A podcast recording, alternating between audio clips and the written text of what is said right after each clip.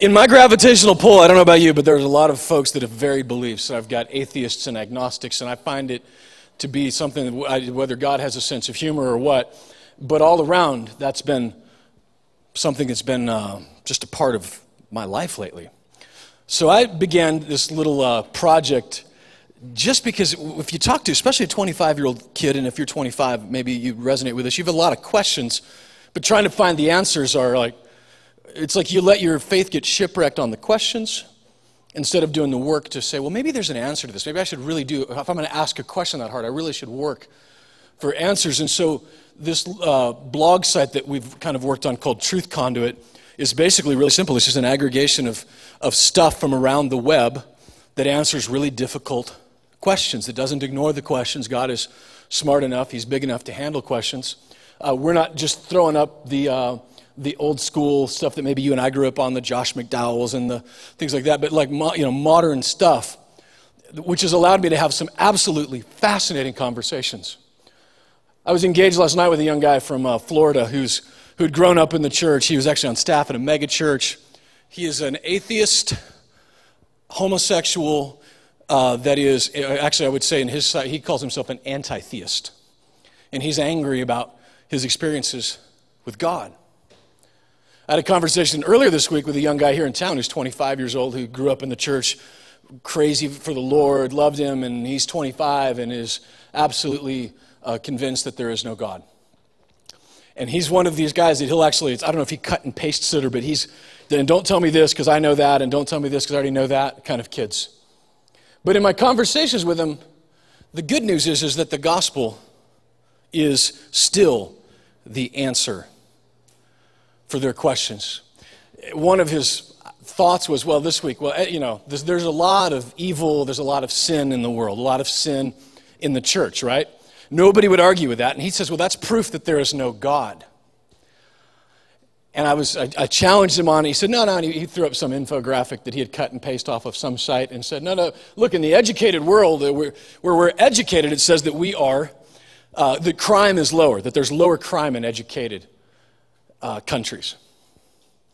And my challenge to him was what if that was because we're smart enough to start to call things that used to be crimes not a crime anymore? So, education doesn't mean that we're getting less of it. Education just means that we're just calling it something else so it doesn't show up in a stat anymore on your fancy little infographic. And what if being educated actually makes us better at it than if we were uneducated? And so I suggested to him that a few years ago there were some clowns in Washington, no offense to clowns, um, who decided that everybody in America should own a home. And so to do that, everybody, no matter who you were, it was your right to own a home. And so to do that, they got in touch with some bankers and said, hey guys, we'd like you guys to figure out how to do this we're going to start some uh, programs. There's going to be Fannie Mae and Freddie Mae and halfway in between Mae, and we're going to back it all. Everybody can get a home now. So the banks were like, absolutely. We'd love to do this. And what if, as the banks, we actually start working together and we start bundling these loans? So now we're going to make a loan to people who need a house, but then we're going to bundle them together. So you've got an educated politician and an educated banker saying, This is a great idea because home loans are safe. To invest in a home loan is one of the safest things. So, what if we put a bunch of them together? Really safe, sell them to investors who then created this thing called credit default swaps, which, as best I can tell, is betting for and against the thing at the same time and expecting that to pay off. So, they create credit default swaps, and before you know it, the mortgage guys in town here were saying, hey, all over the country, we want to give you a loan uh, we want to give anybody a loan. We got to give more loans because we're selling them as fast as we can get them. It's why, if you remember, maybe a few years back, if you did a mortgage, you got a letter a month or two later that said, Hey, we're the new owners of your loan. They knew they were going to sell the loan, so they weren't paying attention to the, the details of it. They're, in fact, mortgage brokers would, hey, you could fudge this here and, and write this here because that way you'll, you'll be for sure to get it. So that a $15,000 a year strawberry worker in California could buy a $500,000 house. True story. It happened all over America. Then, people like us were thinking, man, just down the street, those guys bought that house for a buck eighty. They sold it for 270 in a year. We should do that. So we would go and buy a new home. We'd sell ours and we'd make some money, and then we'd buy the bigger one and the better one, and we'd throw maybe 100% of it down, or even worse, we would then finance against that, and 100% of our equity in our home is now gone because the banks were just throwing money like it was candy in a Shriner parade. The American homeowner was like, We're in, we're gonna get big and rich, and we're gonna make money. The average home over the history of this country would, uh, would appreciate by 3% a year. That's history. The last few years before the crash, it was 10, 20, 30%. If you ask financial people, they're saying right now that where the bottom of this is, is that when the houses hit the average of the 3%, when it adjusts back to that, that's where the bottom of this will be. But we're buying homes, they're down the street buying homes, and before we knew it, we were all making uh, a lot of money, and before we knew it, the entire global financial structure was resting on the top of your roof. And you thought hail damage was bad.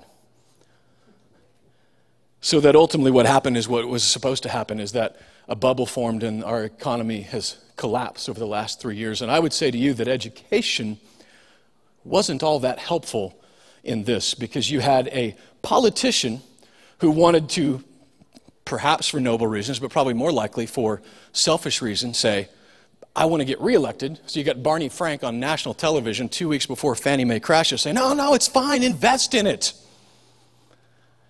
Selfishly, you've got bankers who were greedily saying, Yeah, we're going to make more money on this thing. And then humans, just in the regular Johnny, you and me down the street, we're falling to the sin of covetousness wanting something bigger and better. Coveting simply means wanting more of what you already have enough of. Sin, educated people. And so we look for education. Is that the problem? Is that the salvation, the solution for these problems in our society, for the problems in our church? Or maybe it's uh, litigation. Maybe an educated person could, in the court system, do this. So if it's not education, perhaps it's litigation. And so in 1973, we had these very educated judges litigate with this educated lawyer and her educated clients to decide hey, we want to allow this educated doctor through litigation to have the right to kill a baby. Abortion. So that 30 years later, 50 million babies lives have been lost in our country due to an educated, litigated society.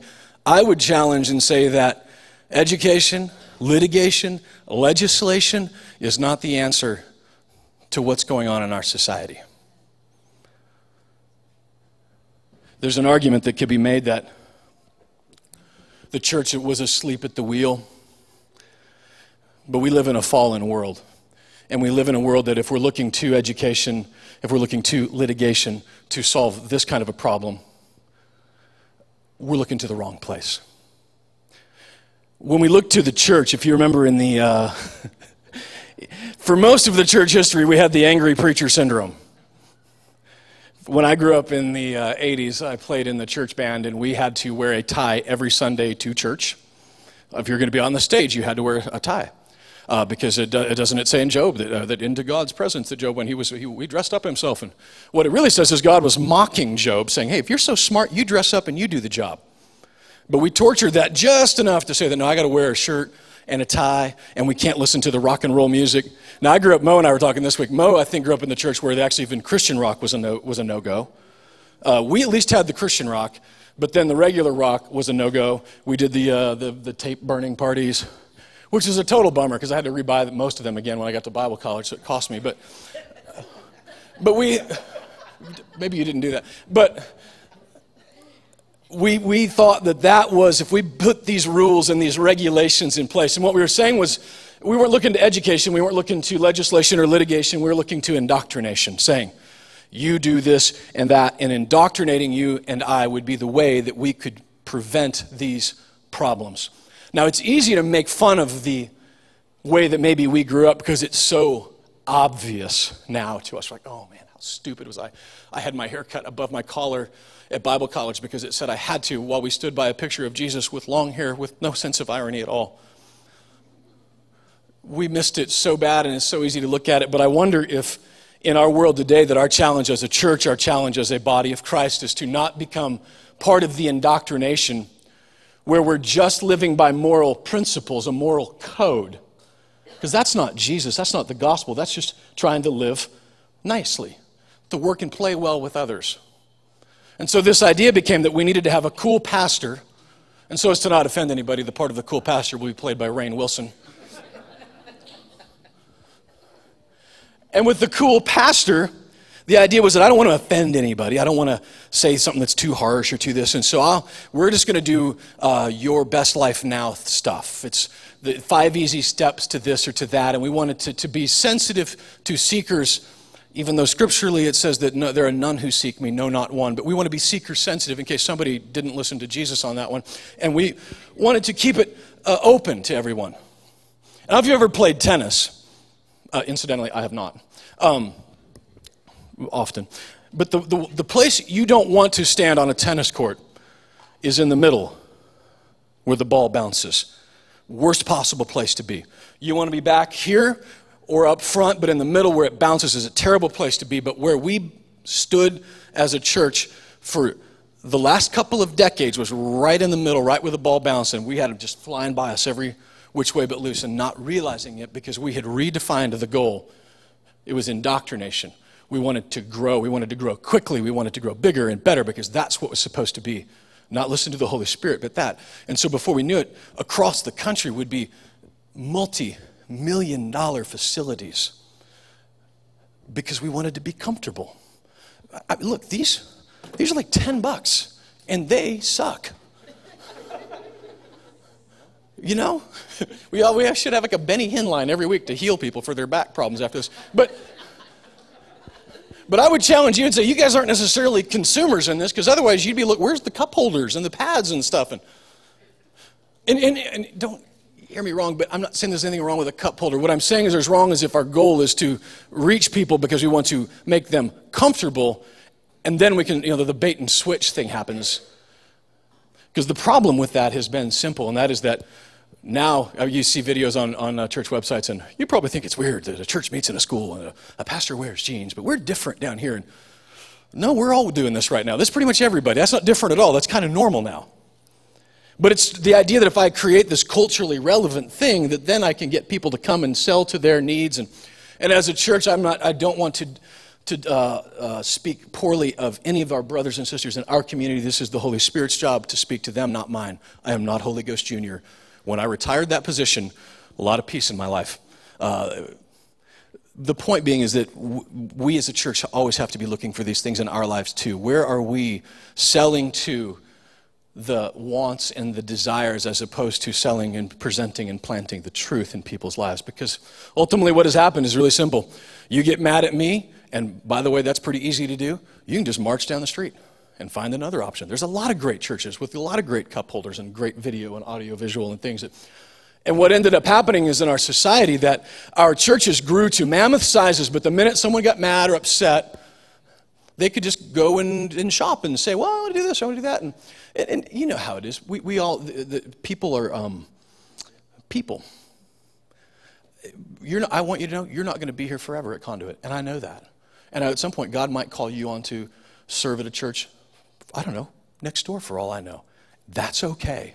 That's not what I'm talking about. And hopefully you know that. What I'm talking about is the idea of I'm just, it didn't give me what I wanted, so I'm mad and I'm going to go down here and get what I want. That's what church shopping is. And what has happened because of that is then we tried to sell more to those needs. And before we knew it, by 2008 to 2011, over 200 churches have filed for bankruptcy. Crystal Cathedral was almost a $100 million bankruptcy. Cornerstone Church in Sioux City, Iowa, $8 million bankruptcy. New Beginners Church in New Boynton, Florida, $8 million bankruptcy. That was just in those three years. In the last two years, Hundreds more are either in bankruptcy or on the verge of bankruptcy. But banks are like, uh, banks are becoming landlords. There's a church in Kansas City right now that is a $1.8 million mortgage. They couldn't afford it. The bank has not recorded it as a bankruptcy because they don't want it on their books as a bankruptcy. So they're just going to rent the church out to a church now. The bank's become a landlord. So I'm saying that whatever these numbers are, which by the way I've gotten from the Wall Street Journal, they're way worse than they look on paper. It's all around us. And what happened is we thought that indoctrination was the answer. So if we get bigger and better, then it would make us do things like, wow, we should take out a $12 million mortgage so that we could you know, take this loan and grow and blow up and be huge. And it was so easy to fall into, just like any sin, just like any deception.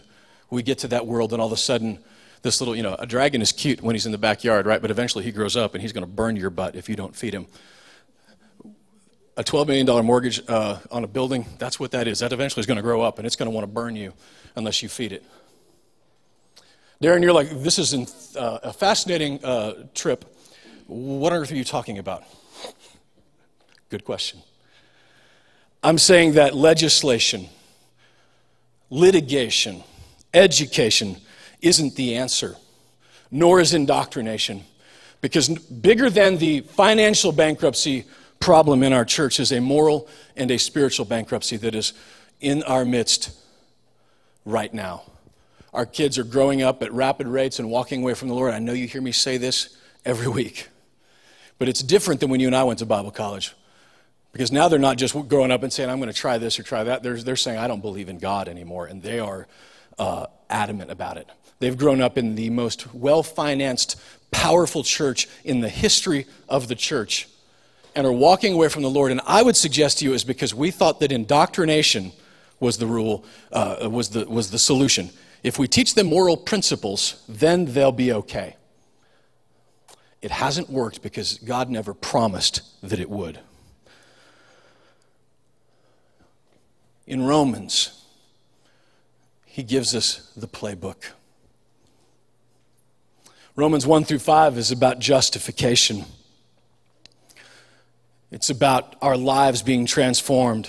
And as we look to that, we see that the answer isn't indoctrination, but it's transformation. That our lives, through the power of the Holy Spirit inside of us, can be transformed. And the way that happens is that we are free from the penalty of sin. Romans 3 tells us, I'm going to skip ahead just in case you're wondering, tells us that the wages of sin is death. The gift of God is through faith that we would get this free from this penalty of sin. We're free from it. That in that sin in our lives that we've had, that we're free from any penalty of it, period. I don't care where you've walked from today. The, the blood of Jesus is big enough. It covers every sin you have done, every sin you're doing, and every sin you will do. That is what happened at the cross for those that believe the penalty of sin. But not just the penalty of sin, but the power of sin. Romans 6 says that these things that you've done are destruction in your life. And it's so true when you think about it. Actually, in Romans 6, he kind of talks about those things that you've done that you're ashamed of. What fruit did they have? They didn't have any fruit. And you're ashamed of it. And think about it. I don't know about you, but for me, everything I've ever done with it, I look back on, I'm like, oh man, I hope I never see her again, ever, ever. From high school, right? I'm, I'm ashamed. The things that I did and said that, are, that I'm embarrassed about, always were a result of some kind of sin in my life, something I did. And he says that we could be free from the power of that, that it doesn't have to enslave us. That's what Romans 6 says that it is. And when you think about it, that's a true story. The things that I have done, Paul would go on and say, Why do I do the things I don't want to do? He would say, ah, You're free from that, from that power of sin over you, the penalty of sin. And then in Romans 7, which we're going to get to, is the preoccupation with sin. This idea, again, Paul, why do I do the things I don't want to do? When I am focused on don't do that again, don't do this again, that's the indoctrination piece. If I have a list of things that I don't want to do, if in your journal maybe you have some rules, you might as well just tear that page out. I mean, how's it working out for you? I'm never going to do that again, ever, starting now. Okay, okay, T- tomorrow.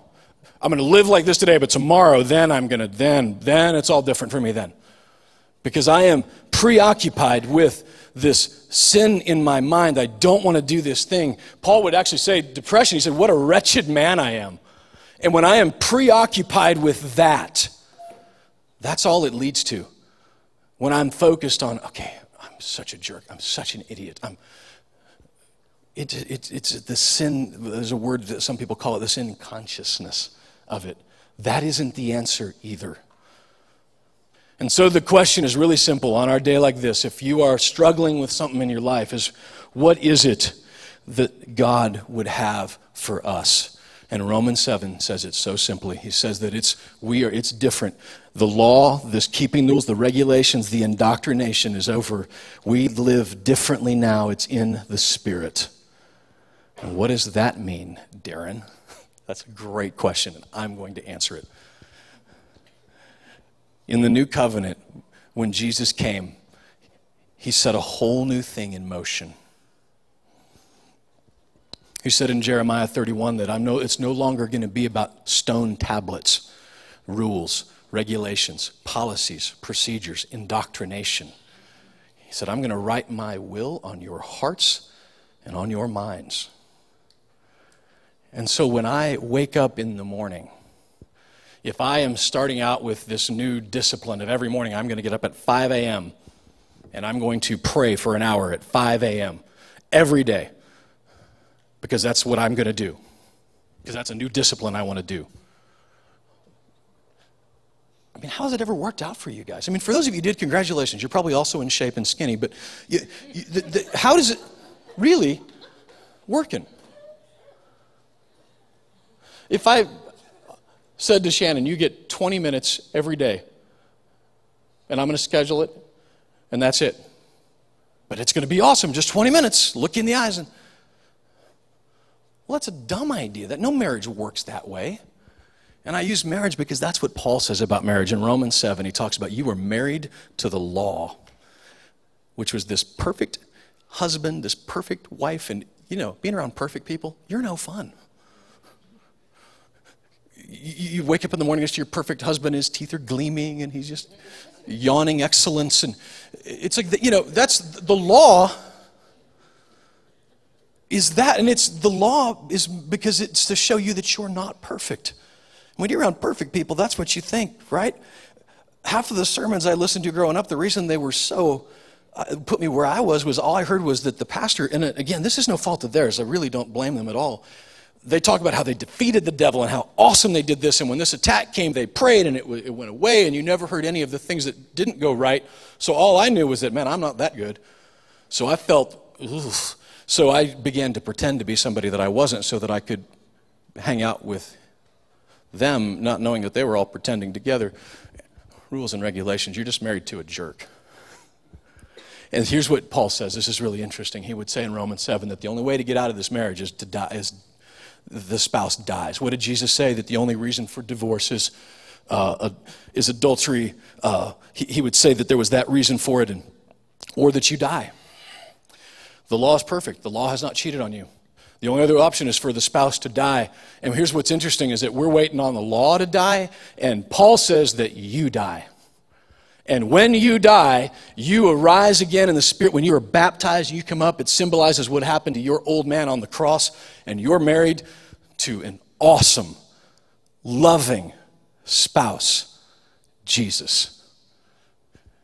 And in that, that spirit of Him, and this is it, we're getting ready to land this thing, is this. You, when you are living in the Spirit now, I wake up in the morning, you wake up in the morning, and we have the opportunity to out of a loving response to a Savior that has done what He's done for me to say, What do you want me to do today, Lord? What is your Spirit speaking to me today? Not on the big grand, what do you want me to be when I grow up? How about breakfast? Let's start there. Is there an opportunity this morning, Lord, that you'd have for me? Can I speak to my wife better than I did last night? Can I, how can I serve? How can I love you, Lord?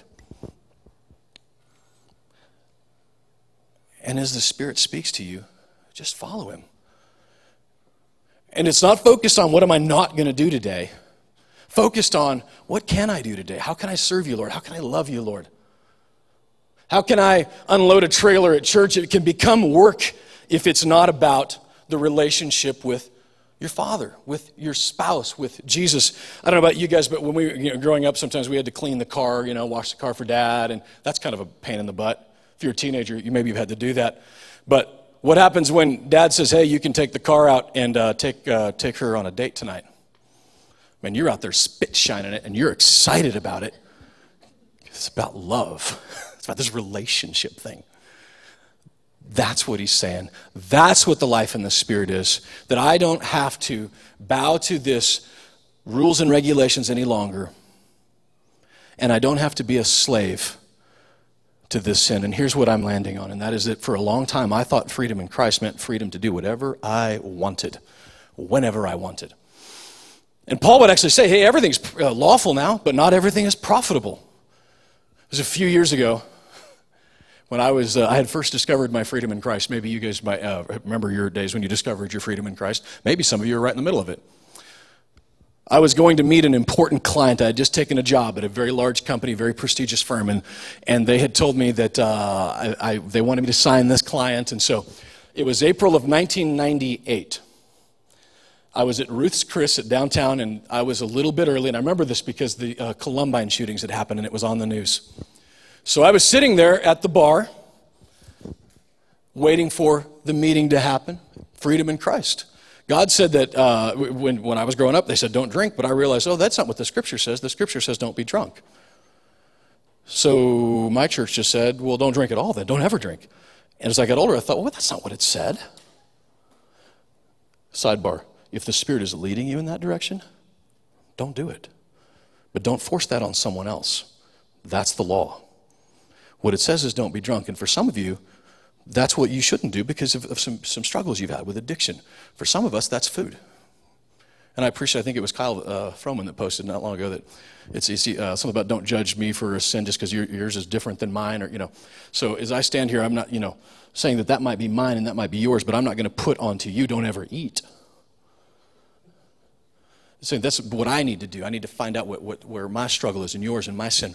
That's it. I'm sitting at this bar with a vodka sour. Now, the thing about vodka sour is there's no middle ground. There's no such thing as a vodka buzz. You're normal, and then you're singing German love songs, standing on a table, and you don't even know German. So I'm sitting at this bar, about to have the biggest meeting of my career with the biggest, uh, this, this big prestigious agency, my new boss, and, and we're sitting there watching, and they kept pouring, and, and, and I realized I'm hammered. And I've got to go in and have a meeting with this client and with my boss, and I'm like, oh no. And I'm sitting at the table, and you know how you drunk people are. You're, not, you're drunker than you think you are. Always. So I look back and think, I wasn't that drunk. I knew I was kind of, but let me tell you what. When my new colleague leans over and puts her hand on my wrist and says, Are you okay? I was hammered, okay? And I'm thinking, oh no, what am I going to do? What am I going to do? So I went to the bathroom, I was splashing cold water. I'm thinking, oh no, I'm going to call my mom. That'll sober me up because my mom, you know what I mean? If you talk to your mom, she's not going to. so I'm gone for like 20 minutes trying to not be an idiot. I'm like, oh, I'll be right back. Standing outside of Ruth's Chris in downtown Nashville at Gospel Music Week, hammered. I did not sign the client that night. All things are lawful, not all things are profitable. I made a huge mistake. Here's what freedom in Christ means it does not mean freedom to sin, it means freedom from sin. I don't have to do that stuff. I don't have to make a fool of myself. I don't have to call the next morning to apologize because I was an idiot. I do not have to apologize to my wife because I was a butt. I do not have to blow my stack at my kids. I am free from that. And the struggle is, is that I, in my mind, don't know that. And so I tend to just fall into this stuff. And Paul says, You don't have to. You're free from it. And here's how we do it by living in this new thing, this spirit, this love relationship with Christ. When I blow it, there is forgiveness. Absolutely. But I don't have to because I can be transformed by the renewing of my mind. That's coming up in Romans 12. What I wanted to just tell you this morning is you're free. I'm free. You don't have to live that way. You don't have to be miserable. Anything in your life that makes you think that you do is just a lie that you are believing. Know that He paid for that freedom. It's not legislation, it's not education, it's not indoctrination, it's transformation. By the power of the Holy Spirit, it says that the same power that raised Christ from the dead dwells in you. all we have to do is access it. All we have to do is acknowledge it and realize this idea that I can't quit this, I keep, I can't, I can't, is that's just a lie that the enemy's thrown into your life. You don't have to live that way. You don't have to be enslaved, embarrassed, and embalmed, as Romans 6:20 says. You can live free, and I want to celebrate that today. We can celebrate the freedom of our country, but let me tell you what, hundreds of years from now, who knows what America will be, but I know it will be free walking with Jesus, talking with Jesus, because he loved you that much to offer you a freedom that no longer became about you having to just keep the rules. It became about a relationship with you. Would you pray with me? Father, would you come and be with us this morning as we worship you? We love you so much. Would you bring freedom to us this morning? Would we find those areas of our lives and acknowledge that we're free? And instead of trying to get smarter about it, instead of trying to make laws about it, that we just acknowledge that your spirit is what, is what sets us free.